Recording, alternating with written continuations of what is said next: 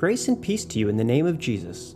This is Daily Bread for November 10th, and I'm Aaron from United Church in Seattle. Today we're reading and occasionally pausing to pray through Luke chapter 13. As always, feel free to pause this recording at any time if you'd like to reflect longer, and I encourage you to journal as you listen, if you can. Let's first take a moment of quiet to open prayerfully to God's presence with us. Let's take a few deep breaths. Be still. Be quiet before God.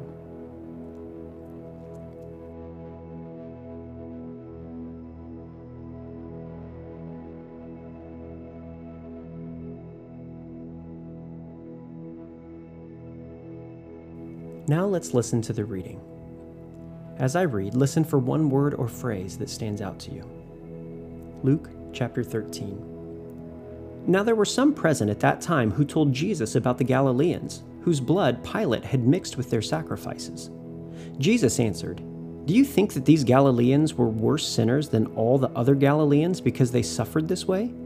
I tell you no. But unless you repent, you too will all perish. Or those 18 who died when the tower in Siloam fell on them? Do you think they were more guilty than all the others living in Jerusalem? I tell you no. But unless you repent, you too will all perish. Then he told this parable A man had a fig tree growing in his vineyard, and he went to look for fruit on it, but did not find any. So he said to the man who took care of the vineyard, For three years now I have been coming to look for fruit on this fig tree, and haven't found any. Cut it down. Why should it use up the soil? Sir, the man replied, Leave it alone for one more year, and I'll dig around it and fertilize it. If it bears fruit next year, fine. If not, then cut it down. On a Sabbath, Jesus was teaching in one of the synagogues, and a woman was there who had been crippled by a spirit for 18 years. She was bent over and could not straighten up at all. When Jesus saw her, he called her forward and said to her, Woman, you are set free from your infirmity. Then he put his hands on her, and immediately she straightened up and praised God. Indignant because Jesus had healed on the Sabbath, the synagogue leaders said to the people, There are six days for work, so come and be healed on those days, not on the Sabbath. The Lord answered him, You hypocrites! Don't each of you on the Sabbath untie your ox or donkey from the stall and lead it out to give it water? Then should not this woman, a daughter of Abraham, whom Satan has kept bound for 18 long years, be set free on the Sabbath day from what bound her? When he said this, all the opponents were humiliated, but the people were delighted with all the wonderful things he was doing. Then Jesus asked, What is the kingdom of God like? What shall I compare it to? Is it like a mustard seed, which a man took and planted in his garden? It grew and became a tree, and the birds perched in its branches. Again, he asked, What shall I compare the kingdom of God to? Is it like yeast that a woman took and mixed into about 60 pounds of flour until it worked all through the dough? Then Jesus went through the towns and villages, teaching as he made his way to Jerusalem. Someone asked him, Lord, are only a few people going to be saved? He said to them, Make every effort to enter through the narrow door, because many, I tell you, will try to enter and will not be able to. Once the owner of the house gets up and closes the door, you will stand outside knocking and pleading, Sir, open the door for us. But he will answer, I don't know you or where you come from. Then you will say, We ate and drank with you, and you taught in our streets.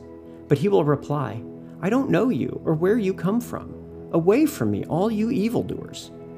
There will be weeping there and gnashing of teeth when you see Abraham Isaac, and Jacob, and all the prophets in the kingdom of God, but you yourselves thrown out. People will come from east and west and north and south and will take their places at the feast in the kingdom of God. Indeed, there are those who are last who will be first, and first who will be last. At that time, some Pharisees came to Jesus and said to him, Leave this place and go somewhere else. Herod wants to kill you. He replied, Go tell that fox, I will keep on driving out demons and healing people today and tomorrow, and on the third day I will reach my goal. In any case, I must press on today and tomorrow and the next day, for surely no prophet can die outside Jerusalem. Jerusalem, Jerusalem, you who kill the prophets and stone those who sent you. How often have I longed to gather your children together as a hen gathers her chicks under her wings, and you were not willing. Look, your house is left to you desolate. I tell you, you will not see me again until you say, Blessed is he who comes in the name of the Lord. Taking the word or phrase that stood out to you, let it lead to an encounter with Jesus as you prayerfully reflect. What do you think God is trying to reveal to you in this scripture? Pause, consider this with God, and write it down.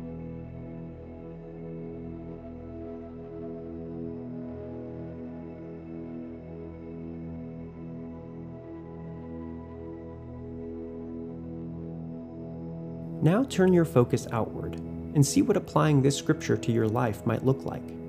Consider prayerfully what is one way this scripture might apply to your life today. Take a moment to consider and write, if you're able.